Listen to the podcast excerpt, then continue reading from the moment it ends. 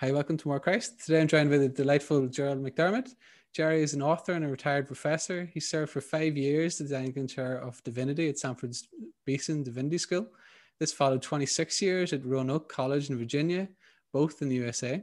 Jerry served as an author, a co author, or editor of over 20 books. He's taught and written in the areas of history and doctrine, world religions, Anglican studies, and an 18th century theologian Jonathan Edwards. So, just to begin, Jerry, can you tell us a bit about your background and some of the key events in your life that really helped to form your character and that's moved you to write so much about Christ and his church? Sure, Mark. Uh, I, I, was raised a Roman Catholic uh, in New York, Boston, and Philadelphia. I went to a Jesuit high school in New York City.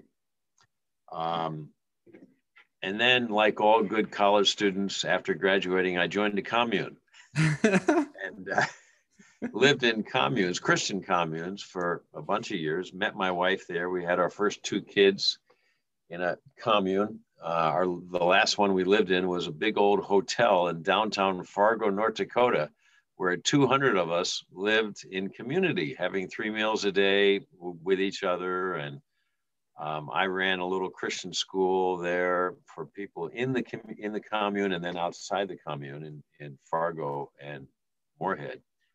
Um, uh, so um, I've been a Baptist preacher. Uh, I have served in Lutheran churches. I'm an Anglican priest now, an Anglican theologian. Um, I was a low church evangelical for many years until I read the Fathers and saw the beauty of the sacraments and liturgy and the beauty of theology in the Fathers. And I was convinced that I could no longer remain a low church evangelical. I, I, must be part of a church that prizes the liturgy, that uses the classic historic liturgy and the beauty of the sacraments. And so, about 30 years ago, I transitioned uh, back uh, into the Episcopal, uh, well, the Episcopal Church. I was Episcopal priest for some years until I just couldn't do that anymore because of the post Christian character of the Episcopal Church in the United States. Um, and I'm now an Anglican in the Anglican Church of uh, North America. I've, I, I taught uh, religion as a professor at an undergraduate college, actually a Lutheran, ELCA Lutheran College in Virginia, Roanoke College, for 26 years, uh, teaching the world religions, theology of world religions, uh, Christian theology, Jewish thought, um, history of Christianity, and then for five years, I, I was a professor of Anglican studies and I directed the Anglican program at uh, Beeson Divinity School, as you mentioned, in Birmingham, Alabama. And now I'm retired. Uh, I'm still writing, and we can talk about that. But uh, marvelous, thank you, Jerry.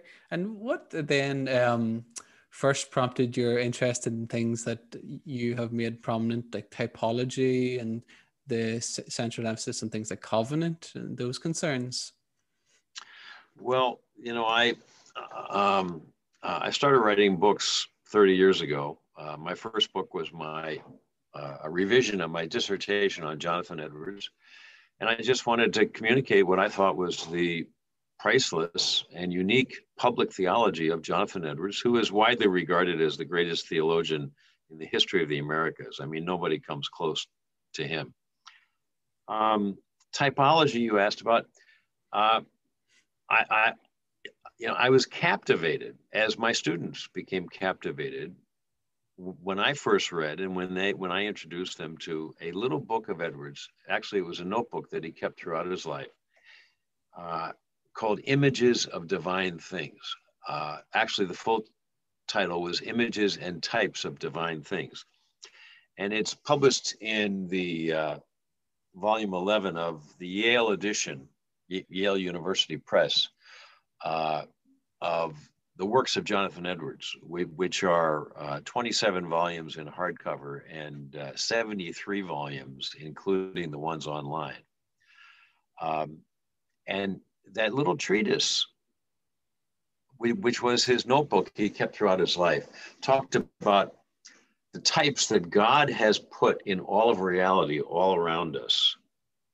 Uh, and, and when you start reading his description of types in nature and in history, in all the world around us, in all dimensions of the world around us, um, I went when I first read this, and my students, when I introduce them to this little notebook, they go gaga. I mean, it's it's just a beautiful vision of the world, Christ in all of the world, that Christians have largely lost in the 20th century, both Protestants and Catholics, but but more so Protestants have lost it, uh, and Anglicans. Um, Catholics are more familiar with this um, uh, because of the Catholic uh, um, retention of natural theology, which which uh, many evangelicals and Protestants have lost. Now, covenant, uh, you asked Mark. Um, you know, I, I became a theological Christian. Now, I, I believe I, I believe I've been a Christian since I was baptized as a little Catholic baby in Pittsburgh, actually. Mm-hmm. Um, but I've been a self-consciously theological Christian um, since I was 18. I had a conversion experience through the Catholic Charismatic Renewal, by the way, um, outside of Chicago. Um, but I became very quickly a reader of of um, of uh, Protestant theology and John Calvin and the whole Reformed tradition, which for whom covenant is absolutely central. So because of Calvin and then Jonathan Edwards, who who became for for for much of my theological life, my favorite theologian, um, covenant is absolutely essential. And then the last 20, 25 years, I've become a student of the theological meaning of Israel, a student of Israel, really, a student of the rabbis. Mm-hmm. And what does is what should is what does Israel mean for the world? What should Israel mean for Christians? These are the the questions I've been writing a few books about, um, and a whole bunch of articles about. Uh, and and of course for Jews, covenant is absolutely the center of everything. How we should understand the world. Uh, so and one final thing, uh, um, I, I am writing now my eighth book on Jonathan Edwards, and people often say, you know, why'd you get interested in Edwards? And if they're a little bit older, I say, do you remember the movie that came out about 15 years ago called A Beautiful Mind? And, and Mark, I don't know if you remember that or saw mm-hmm. it.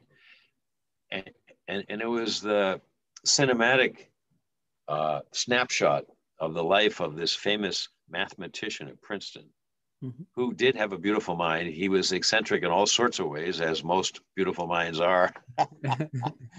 um, but I was drawn to Edwards as hundreds of thousands, perhaps millions of people are being drawn to Edwards uh, in the last 50, 60 years because of the beauty of his mind. He was a beautiful mind, far more than just a hellfire and damnation preacher, which is principally how he's known over here in the States. Mm-hmm. And he was a hellfire and damnation preacher, but he was far more than just that. Yeah. Uh, uh, he was this great, great mind who Martin Marty, who is not Reformed, he was a great Lutheran um, church historian, said over and over again if you look in the history of American religion, there is no one who combined the intellect with the Christian heart as passionately and as systematically as Jonathan Edwards. And so that's what drew, has drawn me to Edwards. Um, yeah. over the years. Brilliant. And uh, your work and Dr. Michael McClymond have really helped me to appreciate Edwards too. So I'm grateful for that. I want to ask you then next, Jerry, about um, maybe more in your personal life. Has there been any other persons who've been especially inspirational for you or influential that you'd like to tell us about?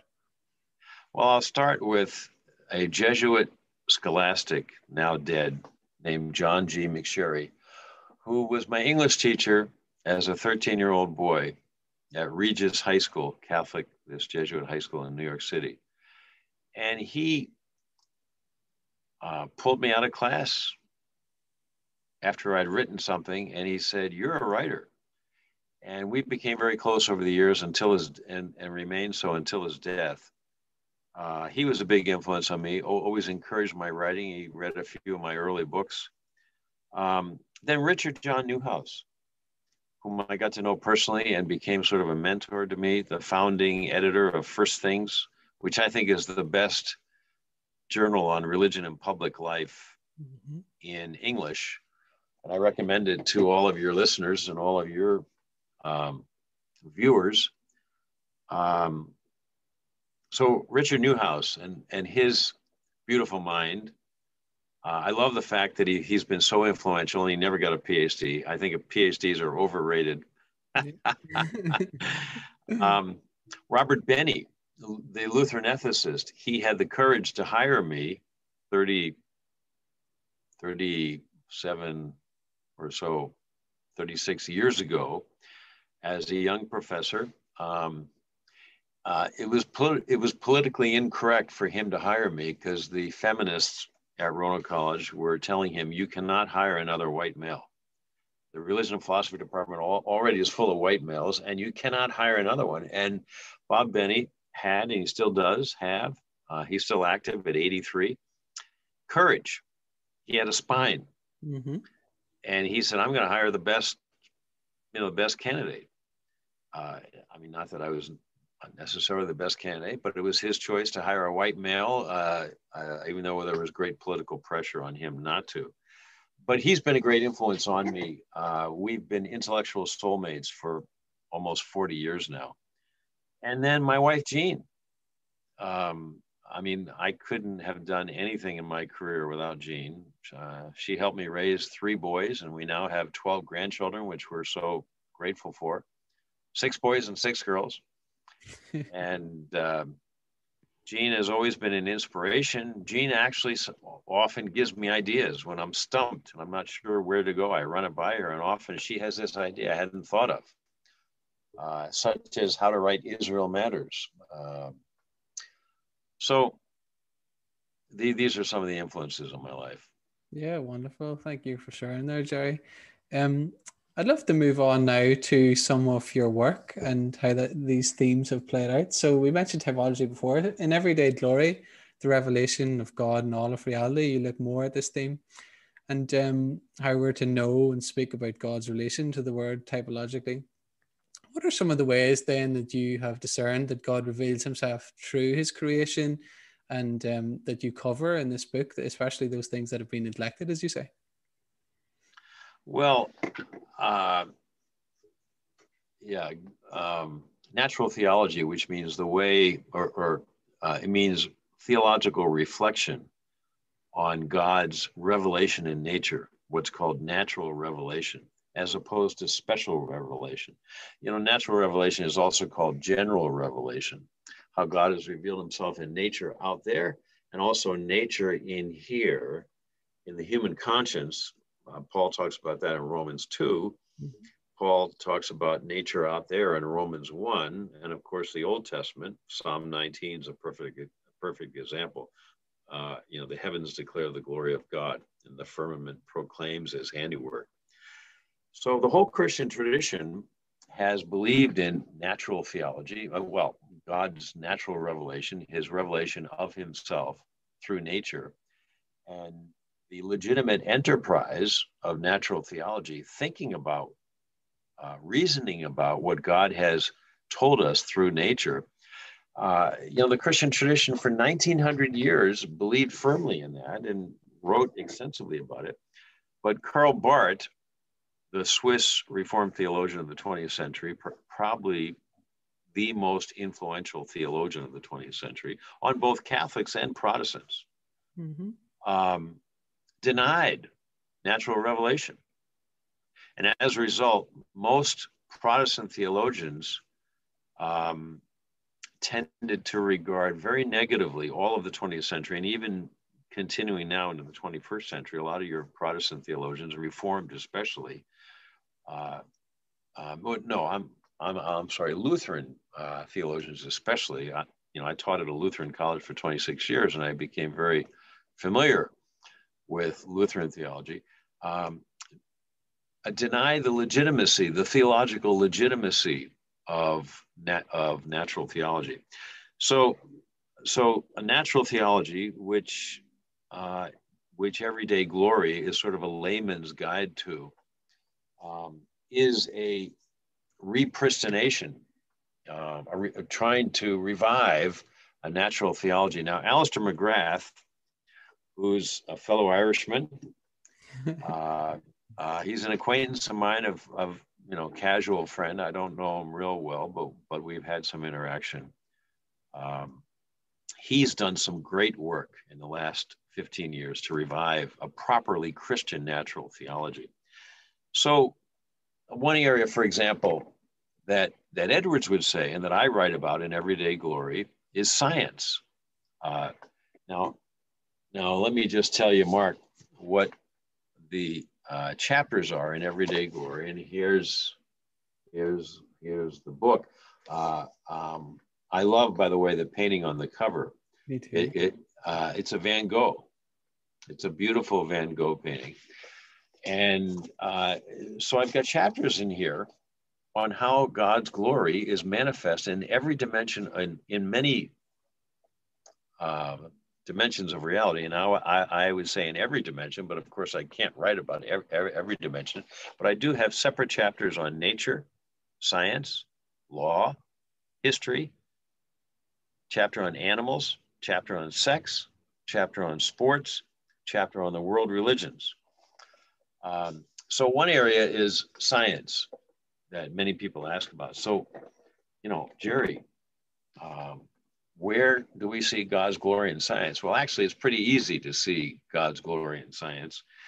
Uh, and and one one area that I did not know about very much at all before I did my research for that chapter is that cosmologists and physicists talk about the beauty in the hidden structures of the universe.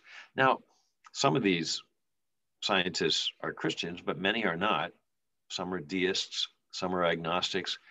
And yet, there are so many of the physicists and cosmologists who see beauty in the hidden structures of the universe uh, in the, the deep structures, as they put it, of harmony and symmetry. Uh, they say, look, it's not logical that the deep structures of the cosmos would have all this beauty. Uh, the deeper we go, the more beauty we see, they say. And if if there were no God, if this universe uh, has arisen from random uh, uh, events and random structures. It's not logical that, and if if if this universe was not created by by an intelligent mind, then it's not logical that you'd see all this beauty everywhere. Frank Wilczek um, is a physicist here in the states. He he's associated with Harvard, well, he teaches at Harvard. Um, and he talks about the, and, and he's not a traditional believer. I mean, he was raised, I think, as a Catholic, but he's, he's departed from traditional Catholicism. But nevertheless, he writes, as a Harvard physicist, uh, he writes about the beauty of nature's deep design. He says, it's as strange as its strangeness is beautiful. Nobel laureate Eugene Wigner, who is at the University of Chicago, where, where I did my undergraduate degree, um, says it really is bizarre that mathematics uh, can tell us all sorts of things about nature. This is unreasonable. That mathematics that you could say comes out of the human mind, or at least the human mind is able to capture and grasp and access uh, mathematics if you think that mathematics is an objective reality outside the mind.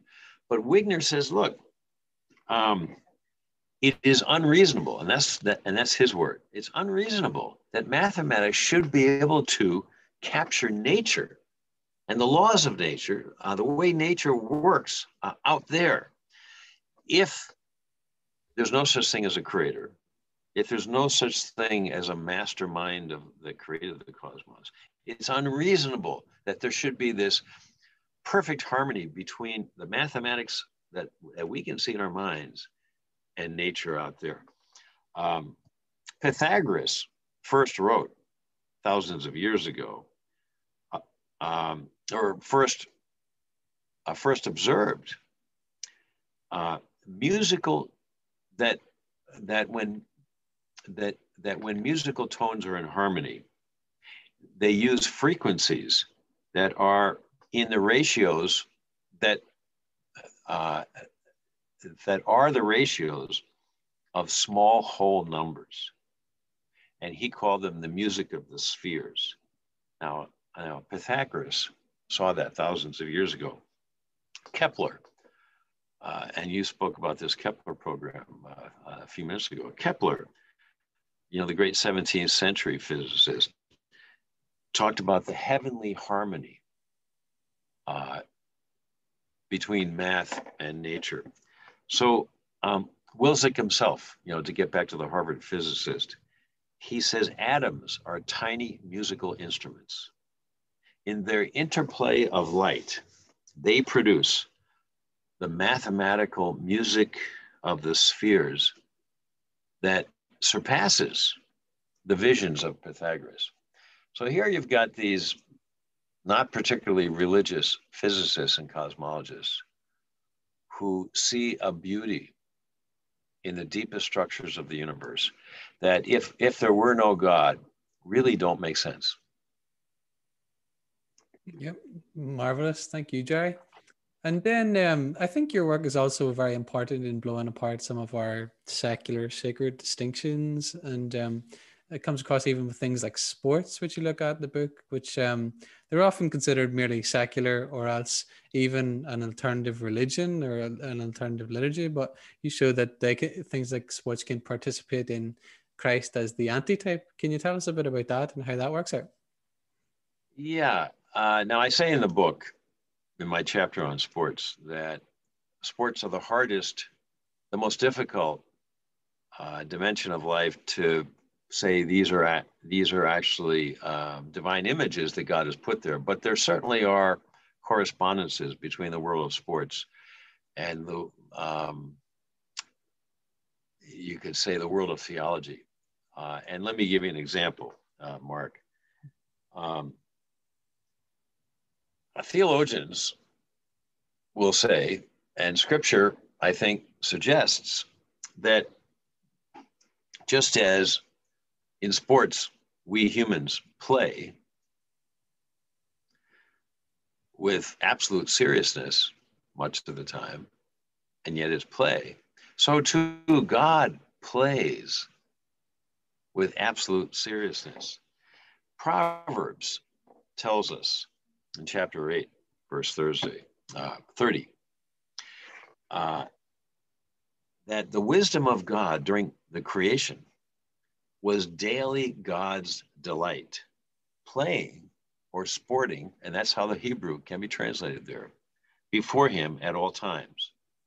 Now, uh, there was a great early, well, first half of the 20th century Roman Catholic theologian, Romano Guardini, who, by the way, was a huge influence on uh, Joseph Ratzinger, who became Pope Benedict XVI.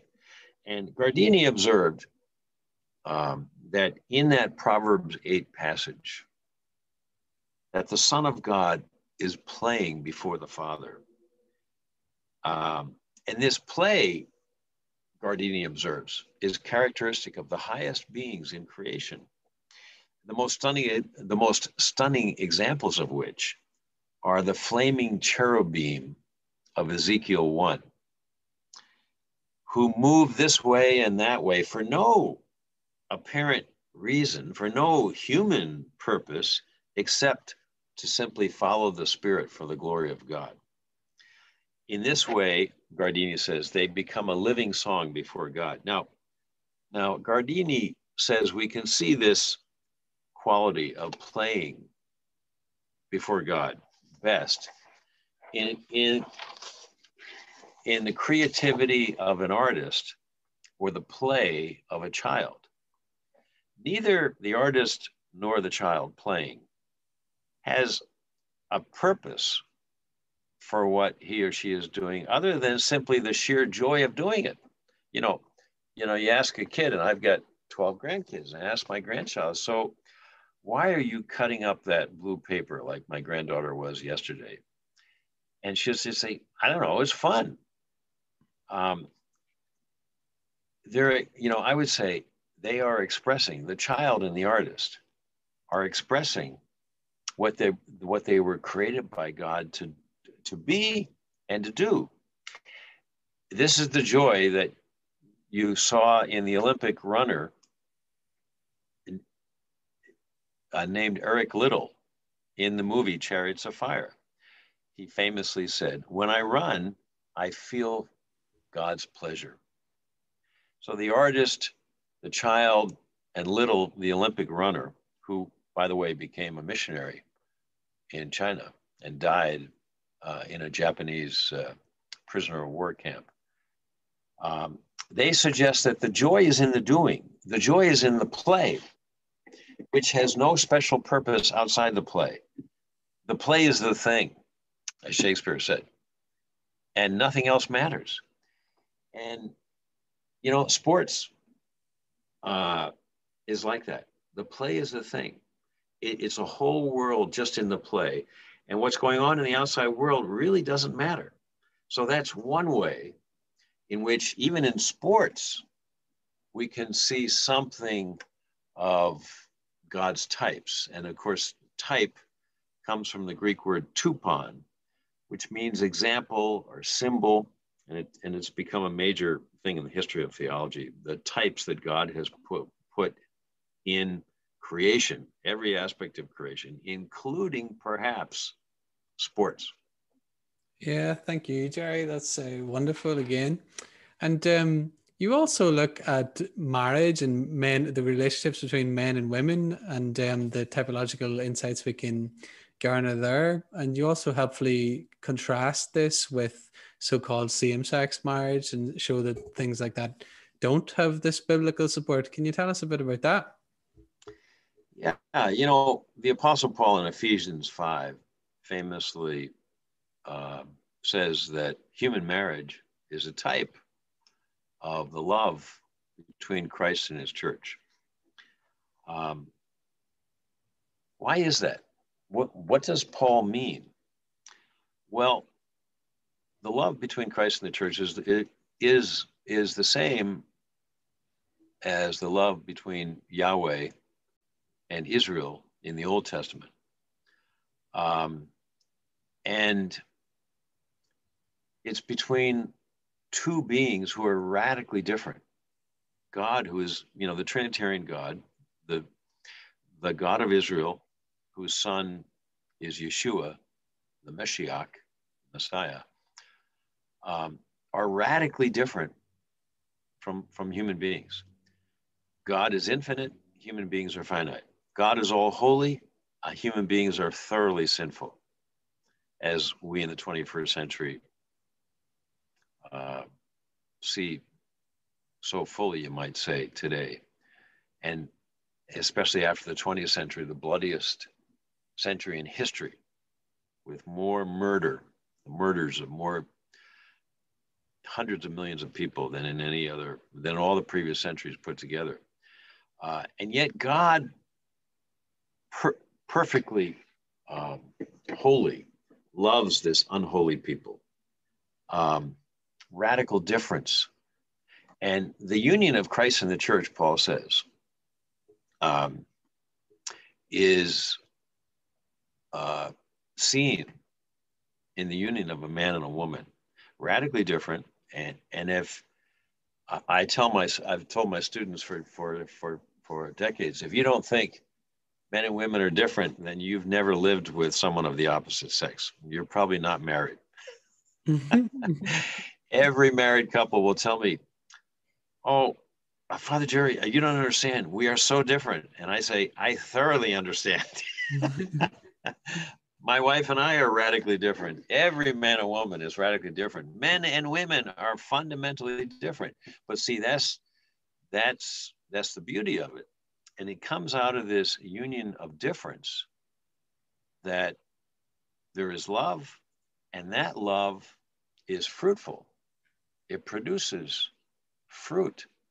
And in human sexuality marriage, it produces this whole civilization called a little baby.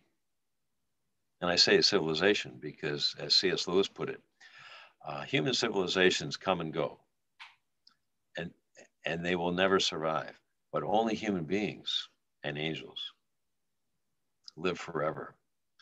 So it's out of this union of radical difference in love that uh, there's fruit produced of another human being.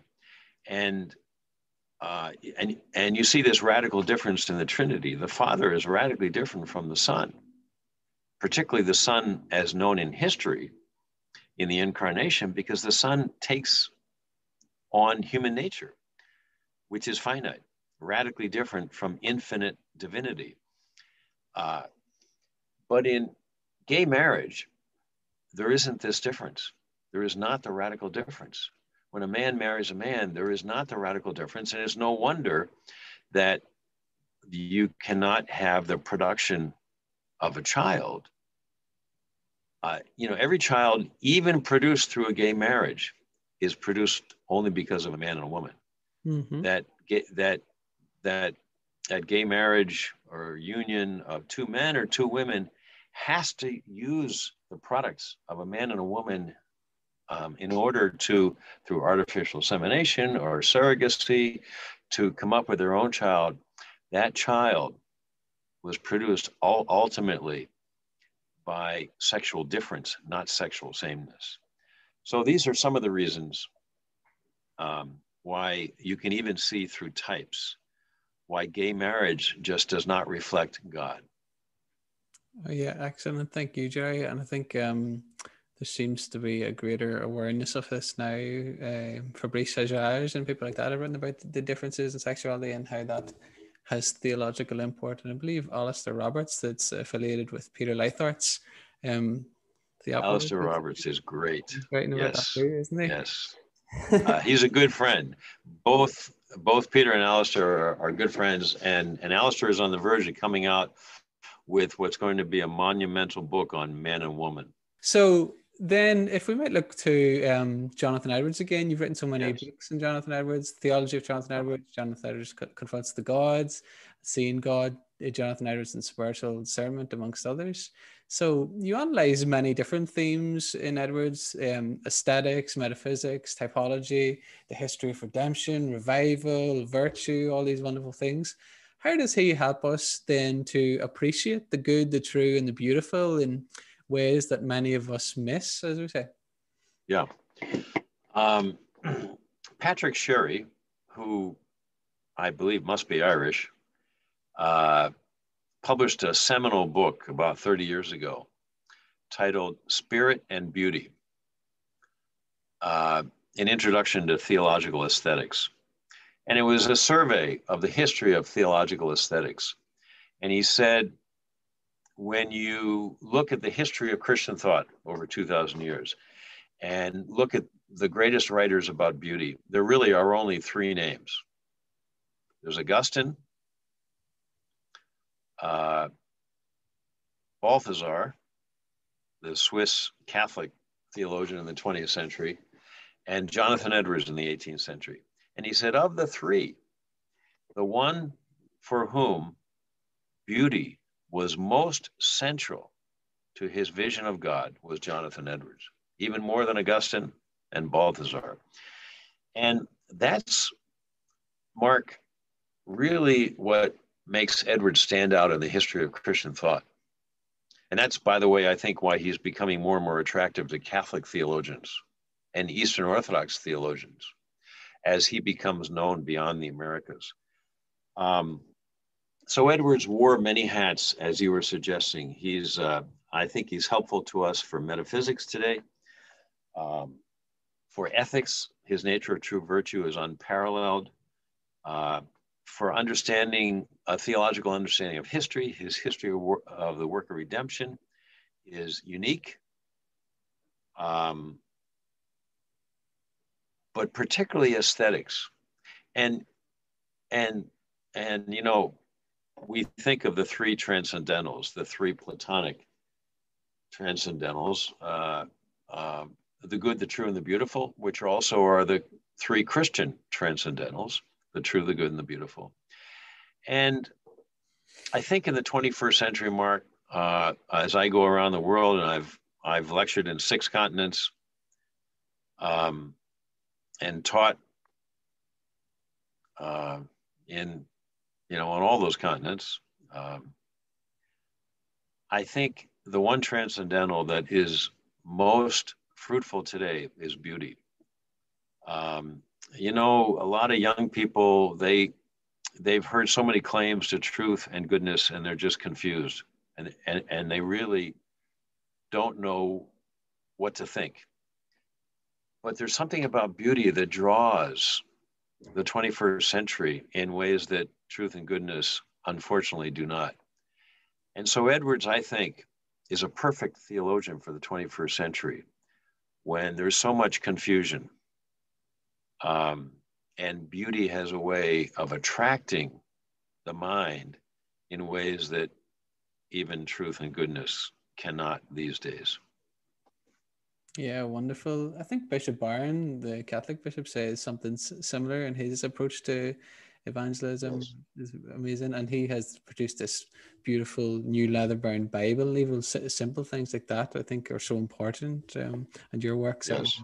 Jonathan Edwards' works, helps by revealing the, the beauty and the, the creation God has made and everything.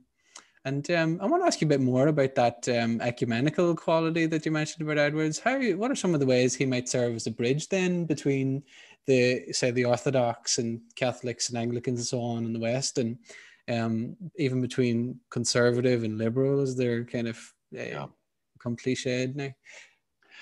Yeah, Michael McClymonds and I have made this case. We published a giant book Edwards called The Theology of Jonathan Edwards uh, with Oxford University Press back in 2013. And Mark, you just referred to it. And the last chapter is where we make the case that Edwards is a theological bridge, particularly in the 21st century, um, between these different groups of Christians. So, first of all, between East and West.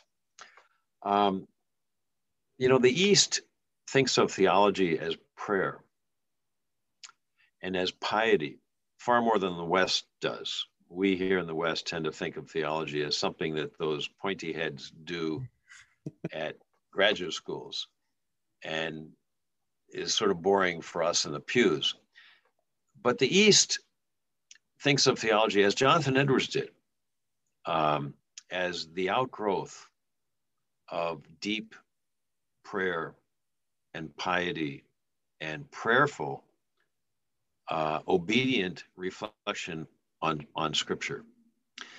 Um, so it's no wonder that Edwards is becoming attracted to, to, to some Eastern Orthodox.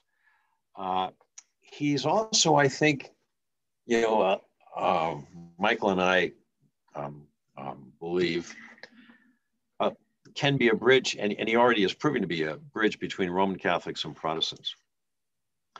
Uh, you know, the issue that has separated uh, Roman Catholics and Protestants for the last 500 years since the Reformation, and Mark, you're probably particularly attuned to this in Ireland, where Catholics and Protestants is still a big issue, is justification. Uh, Protestants following Martin Luther said, This is the doctrine on which the church stands or falls. But Edwards, and I've written about this, his doctrine of justification is remarkably similar to that of Thomas Aquinas. That is, uh, you know, Aquinas said, faith is formed by love. Luther wrote against that. But Edwards said, yeah, uh, on this, Jonathan Edwards agreed far more with Thomas than, than with Martin. Faith is formed by love. Um, faith, uh, love is the expression of faith. Love is necessary for true faith. All these things Edwards said and Thomas Aquinas um, uh, would agree, and Thomists would agree. Uh, I think that Edwards and my friend and colleague Michael McClymond uh, totally agrees, uh, can also be a bridge between conservative Christians and liberal Christians. You know, it's interesting. Um, Jonathan Edwards is the only major theologian taken seriously and read in course texts at both Wheaton College and Harvard Divinity School.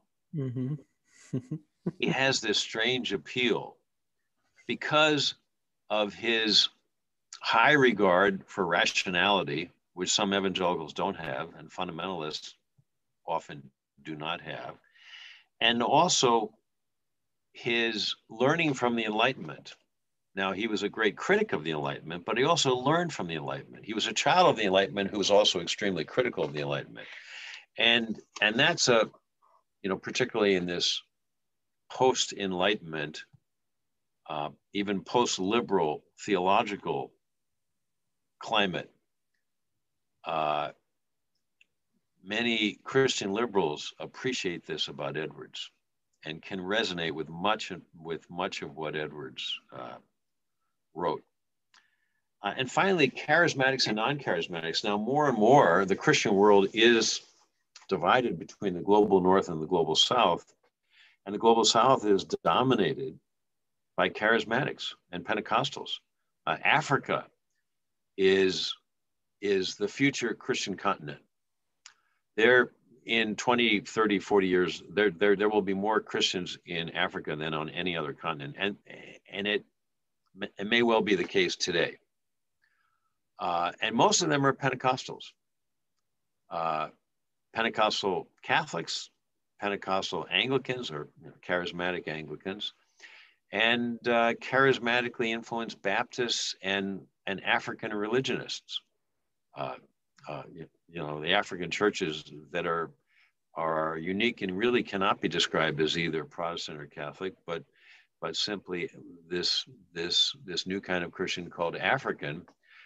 Uh, and, and Mark, I know you're about to marry an African, and you probably know uh, as much or more about this than uh, most of your listeners. Now, Edwards was a cessationist uh, formally, which means he believed the charismatic gifts of the Holy Spirit ceased with the death of the apostles and the closure of the New Testament.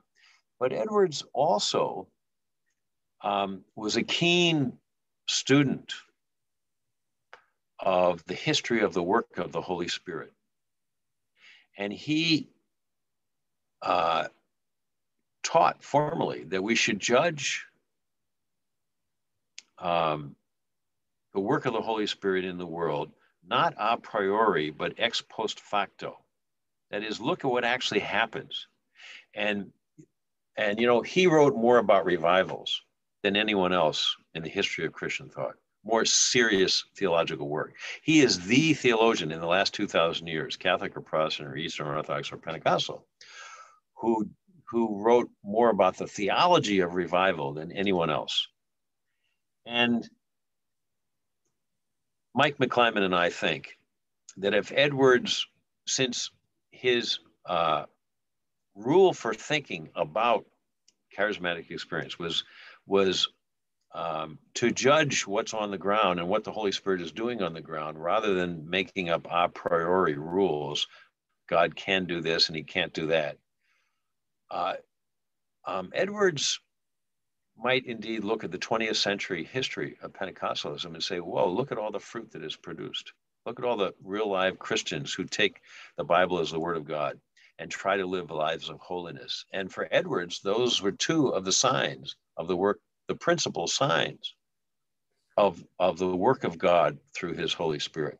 So there too, I think that Edwards, uh, particularly in his serious theological works, doing theology revival, uh, that Edwards can be a bridge between charismatics and non-charismatics. And because he was a leading Reformed theologian, and much of the Reformed tradition is anti-charismatic and anti-Pentecostal.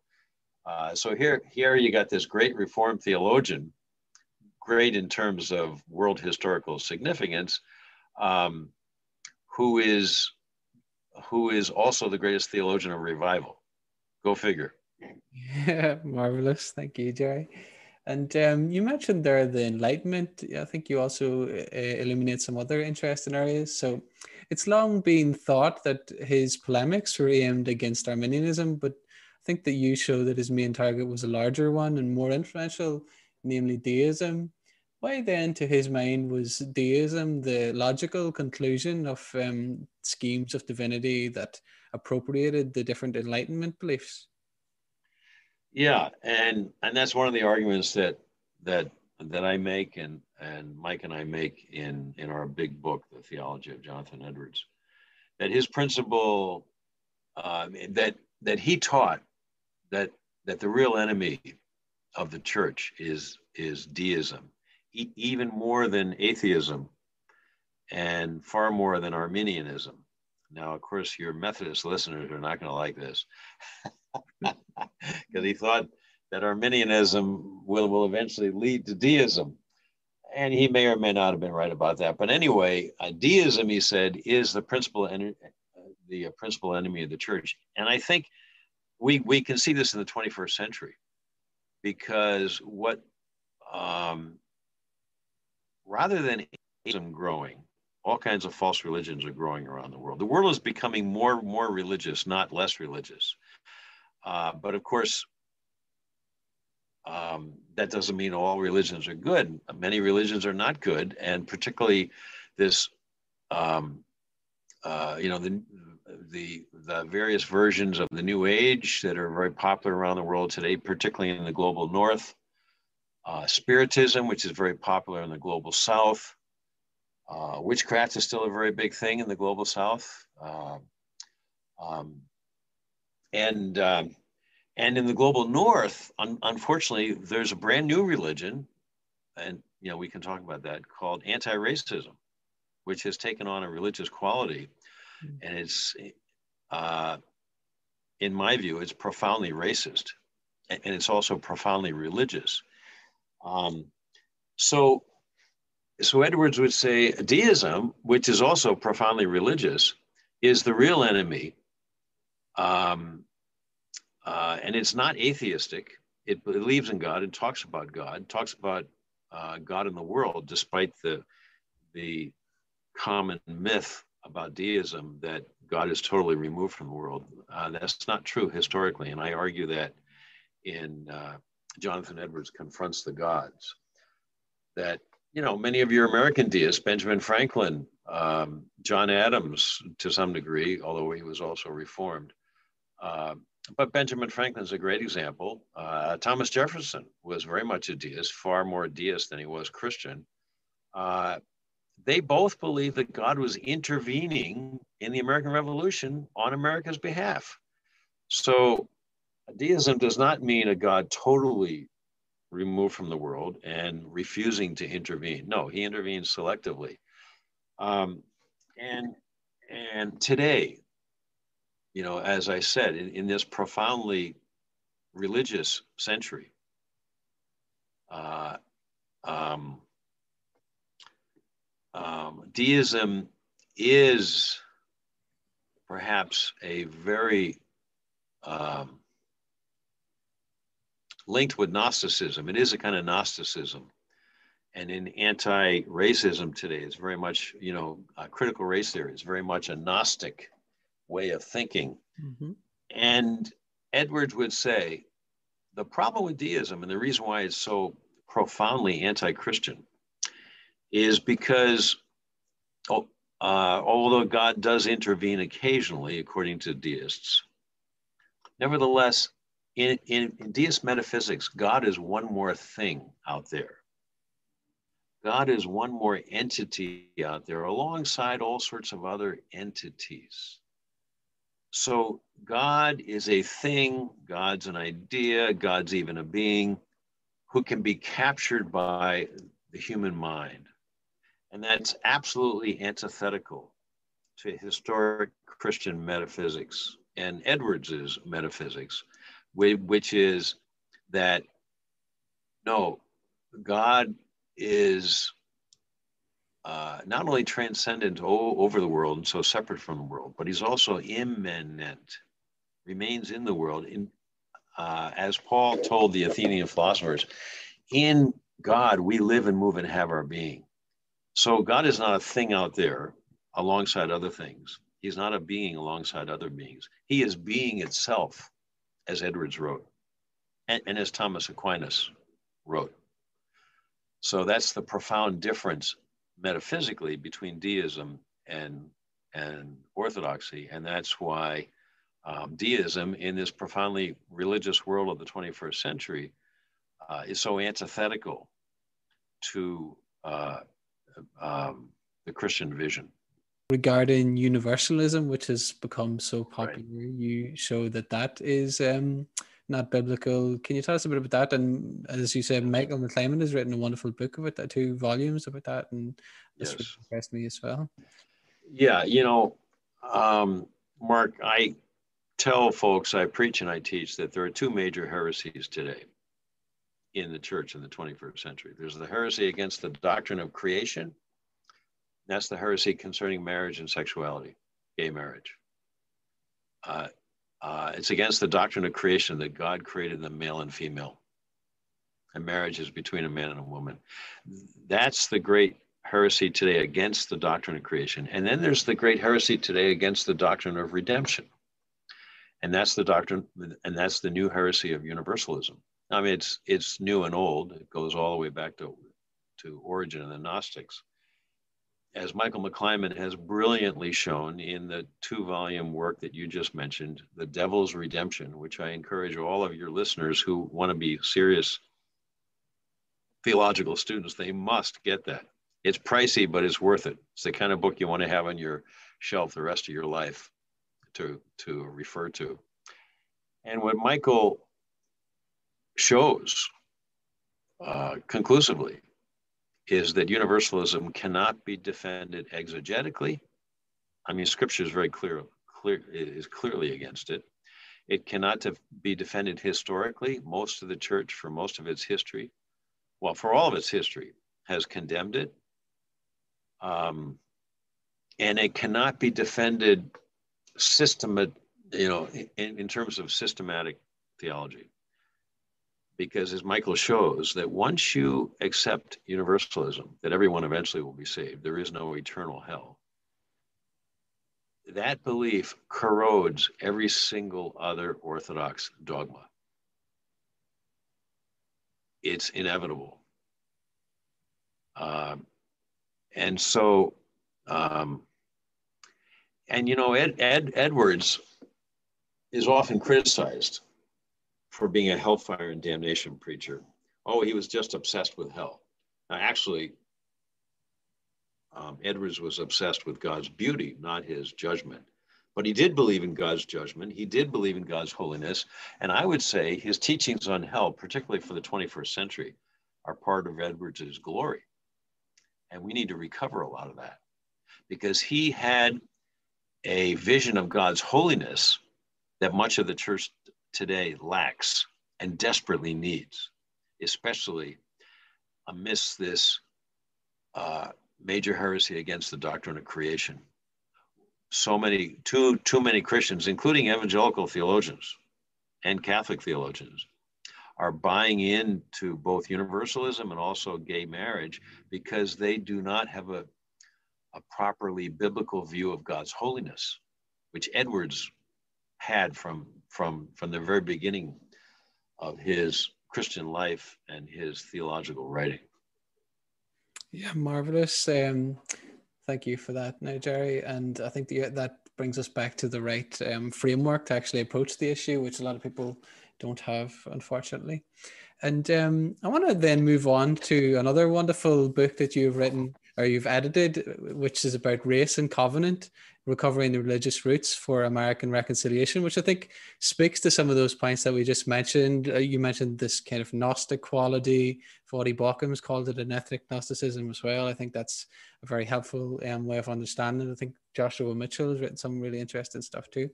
So the USA and um, probably now the world is consumed with questions regarding this kind of concept of race and the, the legacy of slavery in America, for example, the nature of um, social justice.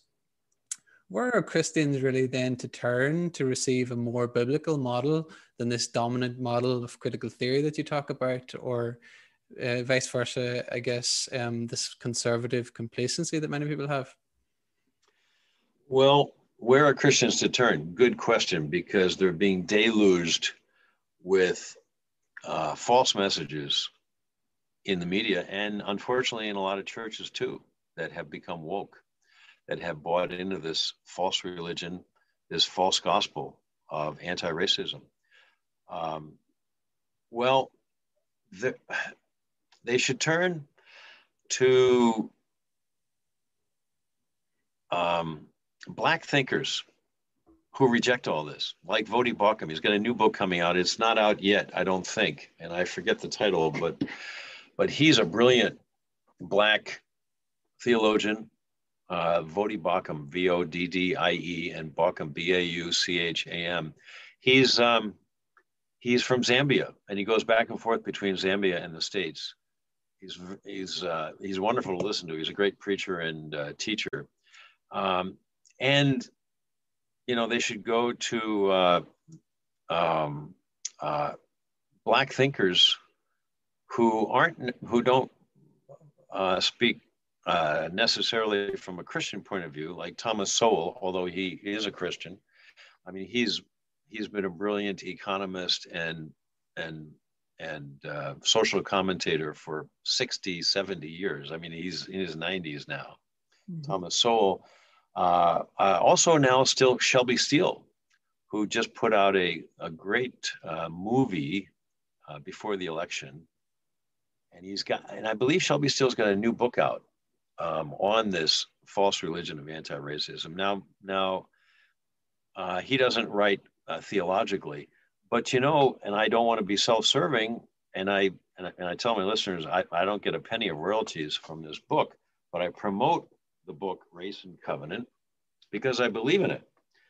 Um, and it's the only thing out there that um, that that collects the Christian uh, um, different voices coming from the same basic Christian vision on this question of race today.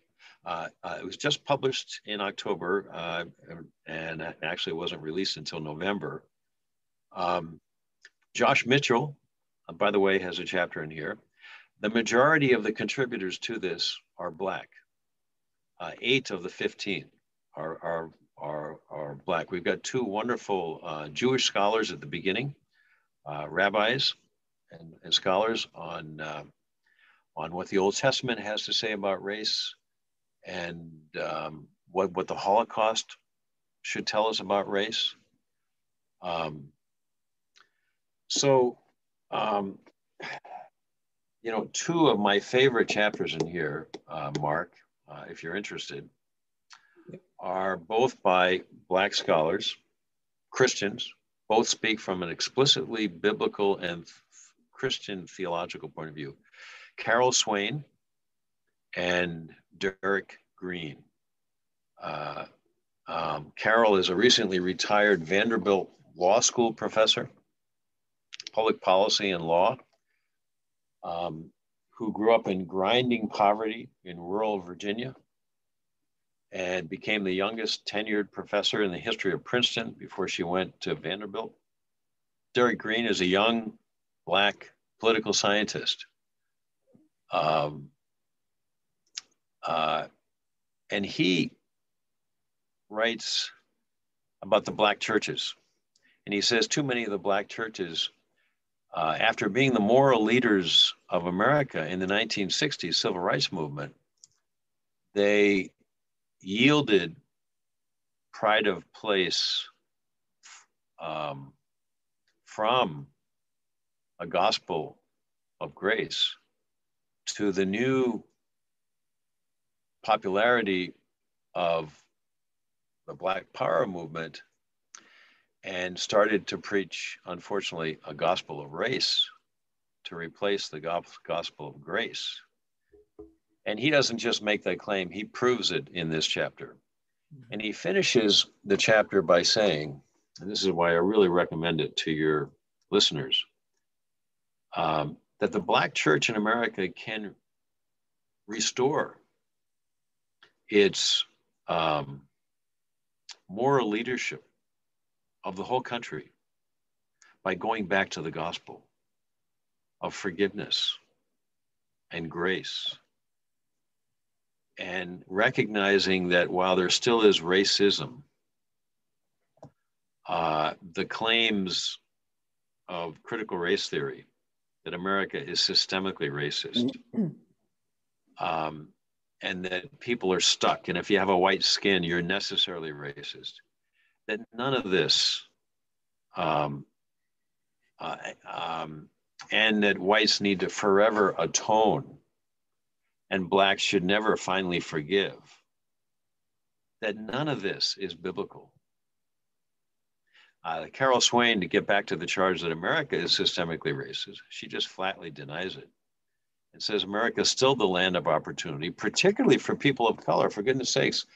Um, in the last half century, for the last half century, I've grown up in the last, I mean, I've, uh, I've been around longer than a half century.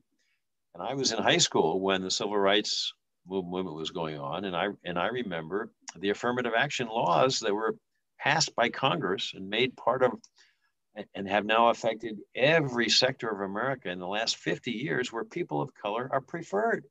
That's racial preference. Mm-hmm. It's been going on for 50 years in this country in every sector of, of, of the United States higher education, um, business, government, law, um, any um, and every kind of racism is illegal in this country and has been for 50 years and often is prosecuted.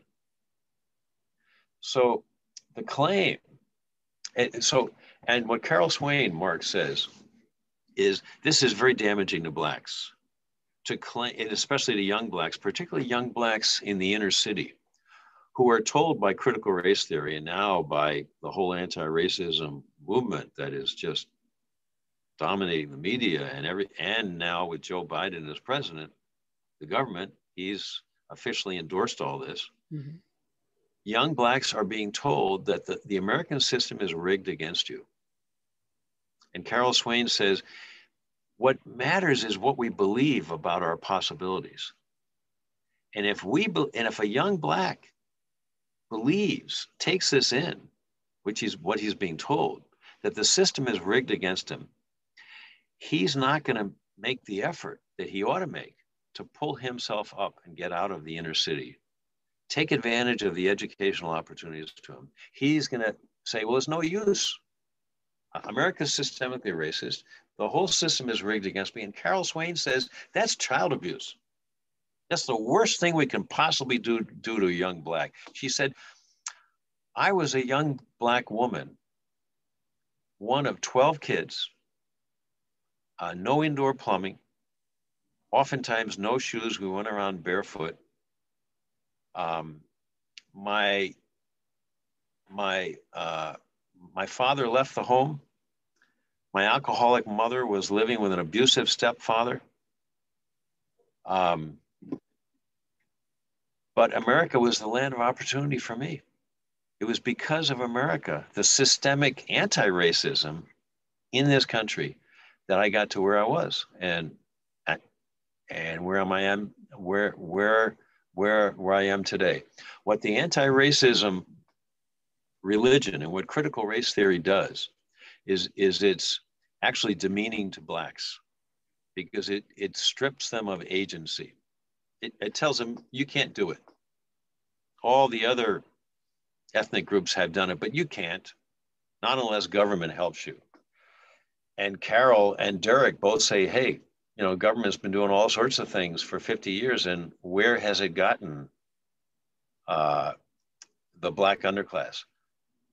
Now, the other mistake that that Derryck and Carol and the other authors in the book uh, point to that is often made by particularly whites is we think now and and and maybe Irishmen and Irish um, women looking at the news think, gee, the average American black must be poor and you know living in the inner city, and all you know the black contributors to this book say, stop thinking like that. That's that's only 20% of the American black community. Eight, eight, you know, 80% are middle class and upper middle class, for goodness sakes. There, there, there are great, numerous, numerous, numerous black successors and uh, success stories in every segment of American society. Stop thinking of blacks as necessarily poor and in the inner city. Mm-hmm. Uh, that that that too is demeaning to us. Yeah. Yeah. And and one more thing, um, the other favorite chapter I've got here is by Alveda King. Mm-hmm. She's the nephew of Martin Luther King Jr. Uh, her house was bombed. I mean, her father was Martin's brother, and her house was bombed too uh, by the race, you know, the racist whites in the 1960s. And her her chapter is on abortion, and and she says, if, you know, if we want to talk about violence, the greatest violence done to blacks is abortion. And it's particularly racist because Planned Parenthood, which our government unfortunately funds, targets its um, murder clinics in black and Hispanic neighborhoods. They are, they are, they want to kill blacks. Let's talk about that, she says. Talk about racism. And they they abort black babies disproportionately. Black babies account for more than one third, uh, even higher percentage of all abortions in America, and yet blacks are only 12, 13% of the population. Yeah, it's very distressing. And um, it shows the remarkable, I guess, mythic power and, as you say, religious power of the new narrative to deflect all this attention away from those real, like devastating issues that are happening out there. I think also your work um, in terms of the frame is a lot more helpful, but by pointing out that those figures were recentering on their Christian identity, and I think that's something important rather than um, the skin color. It's it, the, the virtue, as we say, is in how we react in relation to Christ and uh, what He's um, offering us through grace. Not the, the skin color is, we mentioned like Baucham before talks that ethnic gnostic idea that you're virtuous because of your skin color which is more i guess hegelian or marxist or in different forms and so on. But your work i think um and all this selection of essays is excellent also because you show that um, god has dealt with um, nations as nations and actually enters into closer relations with societies that claim him as lord rather than focusing on this idea of whiteness, the social construct of race that seeks to essentialize those differences. Can you tell us a bit more about that um, national covenant and how that's played out in scripture and history and even in contemporary American society? Yeah. Um, you know, most Christians, Mark, for most of Christian for the last 2,000 years have, have believed in the national covenant without knowing that term. That is, that's the idea, as you just mentioned briefly, that God deals with whole nations and not just with individuals. Now, in this country, the United States, we've lost that idea since the Vietnam War, because the Vietnam War um, uh, put American government un- under suspicion of having this perverse plan to export American culture to all the world. You know, um, perfect example, Southeast Asia. Uh, and American intellectuals turned against that, and they thought that any idea that God has a special covenant uh, with America is necessarily idolatrous. Um, and will just exalt America in, in, in a way that will uh, do damage to other countries. And it's just an example of gross national hubris, pride. But actually, the national covenant idea is the idea that um, God will judge every nation. And particularly those that claim him, as America has, and as Ireland, you know, certainly has, and that God will deal with every nation for its sins.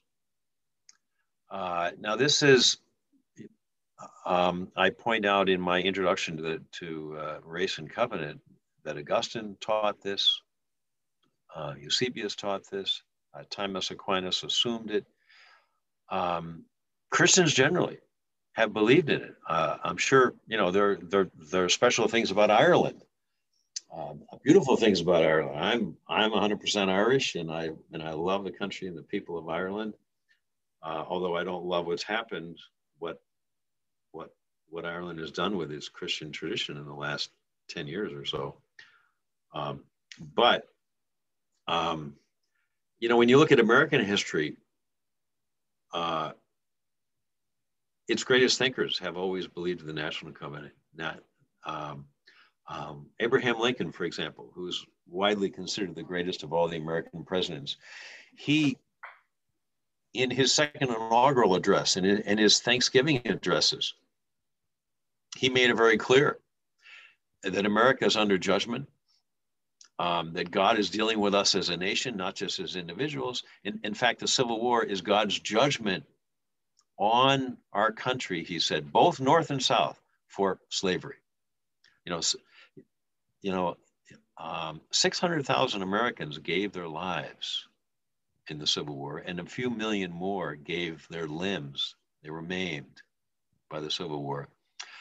Uh, not only for slavery, but largely for slavery, to put an end to slavery. Um, and Frederick Douglass, who was the most brilliant of social prophets of the 19th century, former slave, escape from slavery. Uh, he, you know, a recent critical biography by David Blight was published, a wonderful biography, which I highly recommend. And Blight says that the theme of Douglass's theology was the national covenant, that God deals with, with nations, as in the Old Testament, with America. Um, and Frederick Douglass wrote and preached. I mean, he was a tremendous speaker when when all over the United States, speaking constantly. That that the American uh, Civil War was God's judgment on America. He agreed with Lincoln, and that um, that America needed to atone for slavery, and, and the Civil War was the beginning of that atonement. And, and America had gone into exile, just as God sent ancient Israel in, into exile twice for its betrayal of the covenant, so too America was sent into exile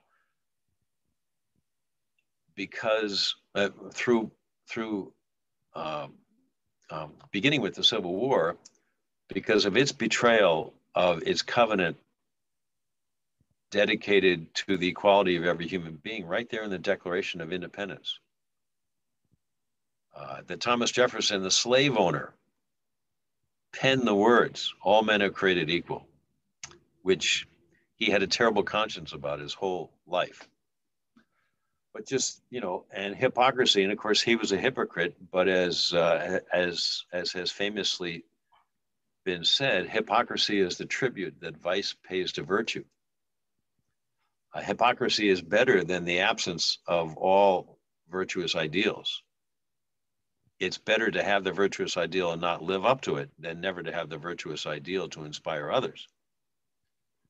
Uh, and so, yes, Thomas Jefferson, the founders, in many respects, were hypocrites, but at least they had this ideal that eventually the country lived up to by shedding blood to destroy slavery and then um, uh, also shedding blood and passing laws to do away with Jim Crow in the civil rights movement in the 1960s. So and the founding the the civil rights leaders, mostly black, some Jews and some Christians, like Richard Neuhaus, uh, also had this idea of the national covenant, that that that the nation's under God and and we stand in judgment. We are not in control of ourselves. We should not be thinking of ourselves as autonomous agents in control of ourselves, but but but we're under God's judgment. And as long as so so we present this idea of national covenant as a thoroughly Christian idea historically, and as an idea that will actually, rather than lead a country to idolatry, will actually do just the opposite. It will keep a country humble and recognize a transcendent Lord to whom it must submit, uh, which is what every nation in the world, including Ireland, perhaps, needs more of. Yeah, marvelous. Thank you, Jerry. Um, I want to ask you next about maybe international affairs, if we may call it that, and your work on world religions. So you've written um, World Religions, an indispensable introduction, God's rivals, why God allowed different religions, insights from the Bible and the early church, and the uh, Baker Pocket Guide to World Religions, what every Christian needs to know. I want to ask you what brought you then, I suppose you've touched on this earlier, to study um, other religions in such depth, and uh, what can Christians um, or what do they need to understand about some of the major religions of the world beyond our more superficial level? I think just my own fascination. Uh, you know, I grew up in, um, I went to high school in New York City, rubbed shoulders with people from around the world. Um, I, I think it's the question that most uh, Christians are asking in the 20th and the late 20th and now 21st century. Um, now that the world has become a global village and there are Muslims right down the street, not just halfway across the world, there are Buddhists right down the street, not just halfway across the world, that any Christian more and more is asking, so what's the difference between Christianity and Buddhism? You know, most Christians today think they know what Islam is all about, and because of the ter- you know Islamic terrorism, that doesn't give a good name to Islam. Um, but Buddhism, you know, Taoism, Confucius, you know, who is he? What did he teach? And and maybe I'm a Christian because my parents raised me in a church, but what if I'd been raised in um, uh, Saudi Arabia? You know, what if I'd been raised in Cambodia? um, I'd probably be a Muslim, I'd probably be a Buddhist. So why should I be a disciple of Jesus and not the Buddha? Uh, you know, these are the sorts of questions that more and more people around the world and Christians are asking, and Christians need answers to because they they have Buddhist friends, they have Muslim friends, and what do they say? And what do they think about their Buddhist and Muslim friends? And and how do I know for sure that Jesus is the way, the truth, and the life. So this is, you know, these are some of the questions, uh, the fascination I've always had, and and as and I've always worked in churches, well, for the last fifty years, um, and I know the Christians have, and so that's why I um, um, I did my PhD at at the University of Iowa, and the PhD program then required that each of us take a minor. And my minor that I chose was Asian religions. And I'm so glad I did that because that got me started. In my career, uh, you know, I've had three or four different things I've done in my scholarly career. And one of the things is, is being a, a theologian of the religions. Um, so that's what got me going, Mark. Marvelous. And um, I guess you've already expressed how you have benefited from this in your own life. What are some of the other ways, maybe, that um, a greater understanding of these other religions and worldviews will help us to practice our Christian faith um, in a better way? So, help us understand Jesus better. Yeah. You know, I've I've been studying and teaching the world religions for for for 40 years. I've traveled all, all around the world uh, and I've got Muslim friends, I've got Buddhist friends, Taoist friends, um, um, and the more I have traveled around the world and taught and studied the world religions, the more convinced I have become that Jesus is indeed the way, the truth, and the life. And you might say, well, why? How can you say that? Because, um, as C.S. Lewis pointed out, and G.K. Chesterton, who both had a, who both wrote a lot about the world religions. In religions, you know, religions either focus on the universal or the particular. The, the, the religions of the Far East tend to focus more on the universal, the religions of the Near East, and, and all great world religions came from the East, uh, uh, either the Far East or the Near East. Um, the religions of the Near East focus more on the particular. Um, um, you could talk about the contrast too between God's absolute nature, his holiness on the one hand, and his love on the other. Um, and and so to get back to my point, the more I've studied and taught and gone around the world doing the world religions, the more I've seen that only in Christianity, that is the the um, the religion of the God of Israel, whose son is the Messiah, Jesus of Nazareth, and whose love for the Son is so perfect that it becomes a third person called the Holy Spirit. Only in that religion, in which the Son offers the perfect sacrifice, which is the, antitype of all the types of the sacrifices of the world religions, including the Hebrew sacrifices in the Old Testament, so beautifully depicted in Leviticus, the most important book in the Bible, the key to the whole New Testament. The one book that most Christians think is most dispensable, but the book that most rabbis say is the most essential. Um, only Christianity has this perfect balance between the universal and the particular and God's holiness and God's love. Uh, so. Yeah, that's beautiful. Thank you for that, Jerry. That's most most uh, um, enlightening. And last uh, segment I'd like to look at is your work on Israel. So you've written Israel Matters: Why Christians Must Think Differently About the People and the Land, and the New Christian Zionism: Fresh Perspectives on Israel and the Land. So you've spent decades investigating the meaning of Israel and Judaism, as you spoke about before, and these books address the perennially important issue of the relationship between Christianity and Judaism and the people and the land of Israel. How do you offer a third way then between the typical approaches in older works? Yeah, uh, I, I, I, like your term, Mark, third way, uh, because it is. The first way is the most common way, unfortunately, of supersessionism. And that the root word there, of course, is, is supersede.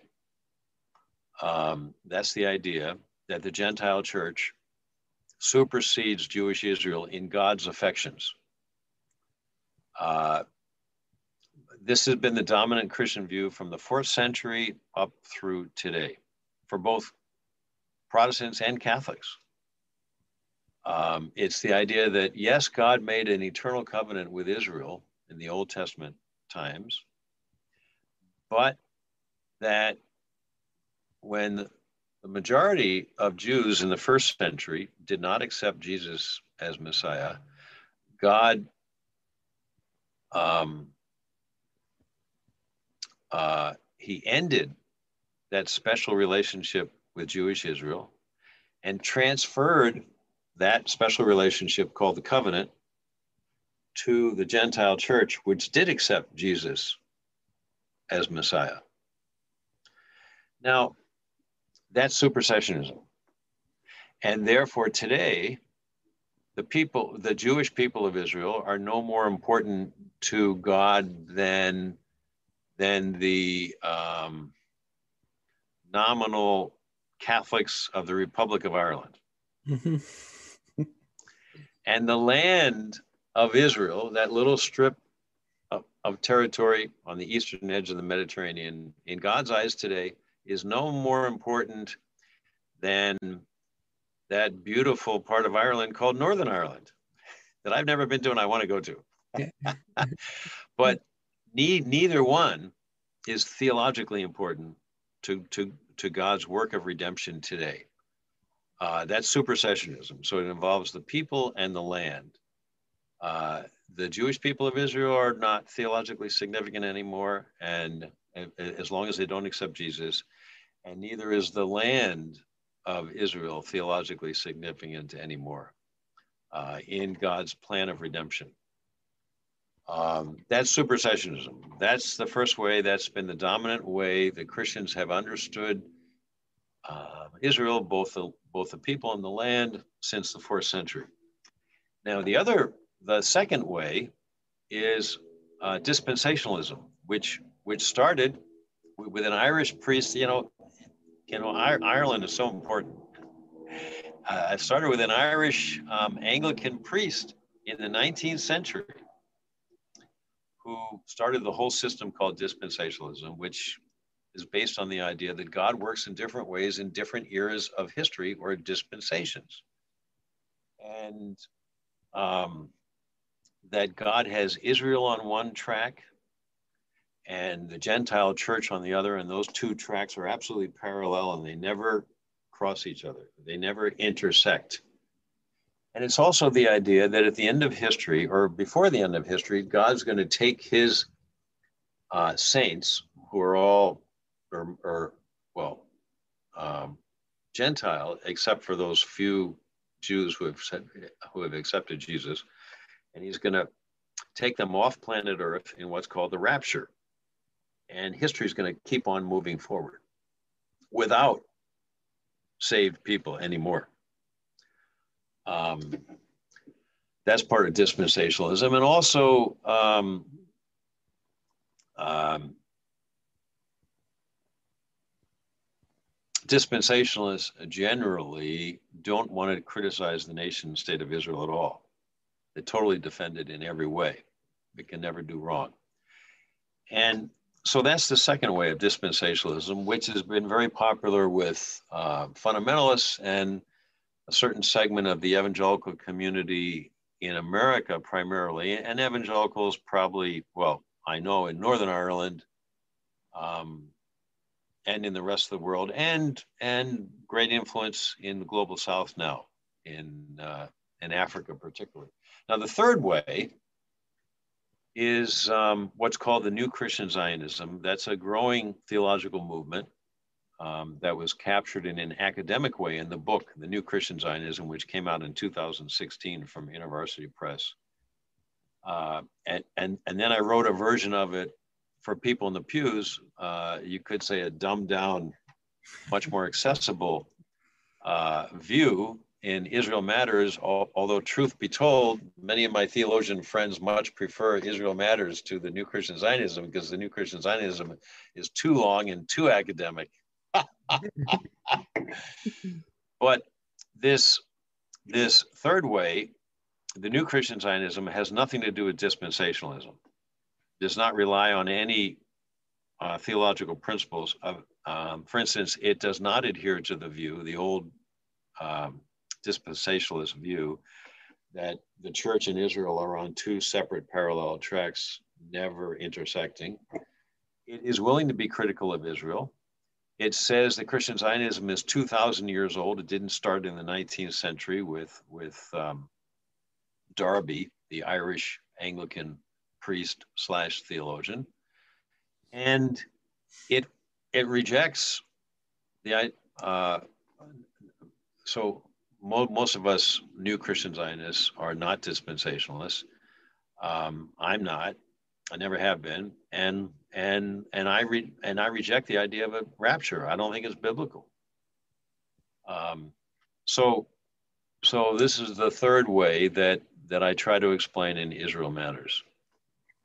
Yeah, marvelous. Thank you, Jerry. And um, Then, how does this new Christian Zionism approach the conflict that's currently going on between Israelis and Palestinians and this modern Israeli government that you kind of um, touched upon there, and the prospects for peace in the Middle East, I guess, if that makes sense? Well, um, it argues theologically, not politically primarily. It's mm-hmm. it is not a political argument. It's it's a theological argument. Although we do talk about politics, we have to because that's almost the first question that's asked. As you know, for you, it's the second question. um, uh, uh, everyone always says, "Yeah, but what about the Palestinians? The terrible ways that the Israelis are exploiting the Palestinians and oppressing them." And um, the best answer I can say is get Israel Matters and and read the um, the chapter that's titled "What About the Palestinians." And um, one thing I say there is there's no theological reason why Christians should not support peace efforts. A. Uh, Christians ought to be in support of peace. Christians ought to be against all oppression and tyranny. Um, but I say pragmatically, in 2021, and I guess it is 2021, it's hard to believe, but it is, mm-hmm. Christians ought to open their eyes and look and notice what's happening in the Middle East right now. Arab nations are supporting Israel and are making peace with Israel uh, implicitly, if not explicitly, recognizing the legitimacy of the state of Israel, which has never happened until now in what's called the Abraham Accords. And even if your viewers hate Donald Trump, even if they think that Donald Trump is the worst president ever and an evil man who incited this insurrection against the Capitol, nevertheless, something extraordinary happened in Middle Eastern relations uh, under his uh, uh, presidency and partially because of the efforts of Jared Kushner, his son in law. Uh, you've got Arabs now who are wanting to be allies with, with Israel in all sorts of ways and open up uh, relations with Jerusalem uh, in all sorts of ways that they never did before. And one thing that these Arab nations, like Saudi Arabia, are recognizing, and Egypt are recognizing, is that the peace of the Middle East does not depend on what happens between the Israelis and the Palestinians. The peace of the world does not depend on what happens between the Israelis and the, and the Palestinians. And what they're also recognizing, these Arab leaders in the Middle East, is that the Palestinian uh, leadership is not trustworthy the Palestinian leadership is tyrannical itself. And that all the money that they'd been given, the millions, in, in, in fact, if you add it up, it's been billions of dollars, uh, have not gone to help the Palestinian people very much. Instead, they've gone to fill Swiss bank accounts that are under the false names, but the actual uh, uh, Palestinian leaders. And so you, the Palestinians are led by absolutely corrupt leadership who are not doing anything to help their people. In fact, what, what these Arab leaders are also recognizing, and, and they're not sure they like it, but it's a fact. The Palestinians who live in Israel, and there are more than 2 million of them, they're full citizens, and they regularly criticize openly and publicly the government of Israel, and they go home that night and they sleep peacefully in their beds. But the Palestinians who live on the West Bank, who are ruled by Palestinians, the Palestinian Authority, and the Palestinians who live in Gaza, who are ruled by Palestinians, mm-hmm. Hamas, they don't dare speak in public any sort of criticism or on social media uh, any sort of criticism of their Palestinian leaders, or they'll get a knock on the door that night and they'll be hauled off to jail and tortured and sometimes killed, including their families. Uh, Arab leaders know this now. and and so, um, and you know, by the way, um, I did a walking tour of Galilee, the land of Jesus, in 2009 with my photographer son. And it wound up as a six page photo essay in Christianity Today. And I, we, we walked, you know, we didn't sit on a bus and look down from bus windows. We walked and stayed at night with Palestinians some nights, uh, Arabs, and with Jews other nights. And I learned a heck of a lot. And here's one thing that, and my my mission was to write an article about what the current residents of Galilee, the land of Jesus, think about Jesus. And I went out of my way to make sure I had lots of interviews with Palestinians, Palestinian Christians and Palestinian Muslims. There are virtually no Palestinian atheists or agnostics to speak of. They're very religious people, but they're either Muslims or Christians. And I talked, and I went on my way to make sure I talked to um, so-called secular Jews, um, Messianic Jews, and religious Jews. So I had lots of interviews. I wore my reporter's hat, and I took a, I took along simply a yellow legal pad and a pen to take notes. And you know what you find, and I'm sure Marcus, you've found this, that that when you interview people and ask them questions, what do you think? people are usually thrilled to tell you. They don't hold back. They're honored that you would ask them. and I found that of all the Palestinians, all the Jews, they were thrilled when I said, "Well, what do you think about Jesus?" Uh, I don't want to, I, I, you know, I don't want to tell you what I think. I want to hear what you think. And everybody was, with the, you know, they love to talk to me. But every time when I talk to a Palestinian Christian, they had a different reaction. They were they were not always 100% e- eager to talk to me. They were afraid.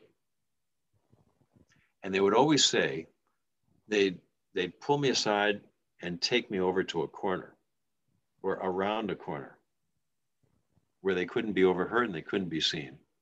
And they'd always say, don't use my name. You know, the Jews weren't afraid of my using their name. The Arab Muslims were not afraid of using their name. Arab Christians always said, don't use my name. And they would whisper. And they, and they all said something like this Mr. McDermott, you know, professor, don't believe what you read in the media. The media will tell you that we Palestinian Christians, our biggest enemy is the Israeli government. It's not true. In fact, we wish the, the, the Israeli government would um, do more of this and that, but they're not our biggest enemy. Our biggest enemy is our Muslim cousins. They want to kill us, but we can't say that. So the story the rest of the world hears hears about the Israeli-Palestinian conflict is that the Israeli government is the is this great oppressor, and and and the Palestinians are just suffering terribly because of what the Israeli government does to them. That's not what the is that's not what the Arab Christians say. That's not what they told me. And by the way, um, I went into Palestinian homes. Now this is in Israel proper, not on the West Bank uh, although the West Bank, there's a lot of prosperity there. Um, and I went into these beautiful Palestinian homes. This Palestinian lawyer, I went into his home. His kitchen is three times the size of my kitchen, probably cost five times what my kitchen cost. His home is far nicer than my home. So I think, unfortunately, people in Ireland, people in the United States, they hear about Palestinians and they think they all live in these miserable refugee camps. Not true. Not true. The average Palestinian in Israel proper, where there's about two and a half million of them, by the way, lives pretty well. And, and better than some Americans and better than, than some Irishmen. Yeah. And and only in Israel will a Palestinian Muslim or a Palestinian Christian have full liberty to practice his or her faith. Only in Israel, nowhere else in the Middle East. And Palestinians are not even allowed to be citizens in Lebanon or in Syria. They, they are tortured and killed right now in Syrian prisons. And the world media doesn't say a word about it. All the, the world media is only interested when Israel is shown to be the oppressor.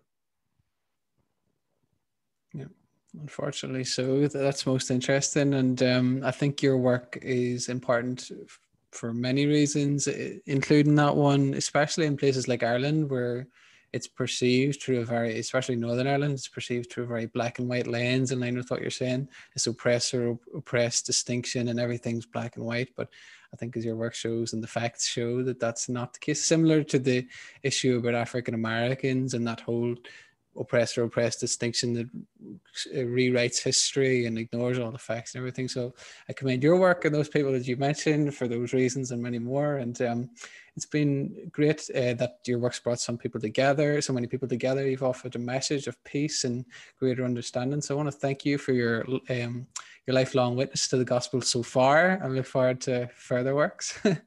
so, um, is there anything else that you're working on now, Jerry, that you'd like to tell us about, or that you still have the passion to get involved with in the future? Well, I've got another book coming out uh, next month um, on uh, called "Understanding the Jewish Roots of Christianity." It's an academic book, but I and I'm the editor, and I did uh, several um, chapters in there um, but it's accessible to non-academics, and I purposely made it so as uh, uh, as the editor, and that's always my one of my goals in all the books I edit. Um, that's coming out next month, and I'm writing a big book. It's I hope it to be the my, my magnum opus. Um, it's contracted with Baker Academic, uh, and it's called A History of the Work of Redemption. So I'm using Jonathan Edwards's um, great work on how God redeems in all of history, not just starting with Jesus, but how God was redeeming all through the Old Testament. And I'm adding all my stuff on the world religions and Judaism. Uh, so I talk about what was going on in China and what was going on in the world religions and what the relationship is between the rise of these great religions and the rise of, of Judaism, Christianity. And I and, and, my book starts with the counsels of redemption before the creation and it ends with the end of the world. So I include, I go through all biblical history and then also church history, and then also to some degree secular history. And all in 500 pages, I promised the publisher, and, and in accessible prose for, for non um, scholars. Um, so I'm writing that now. I've done six chapters and I only have 29 to go. and, and, it's and it's um, and I hope to have it done by um, Christmas of 22. So marvelous! Yeah, I look forward to that so much. And um, thank you very much for joining me today, Jerry. It's been a real pleasure. Well, Mark, it's I uh, it's it's been a pleasure for me. Thanks for inviting me.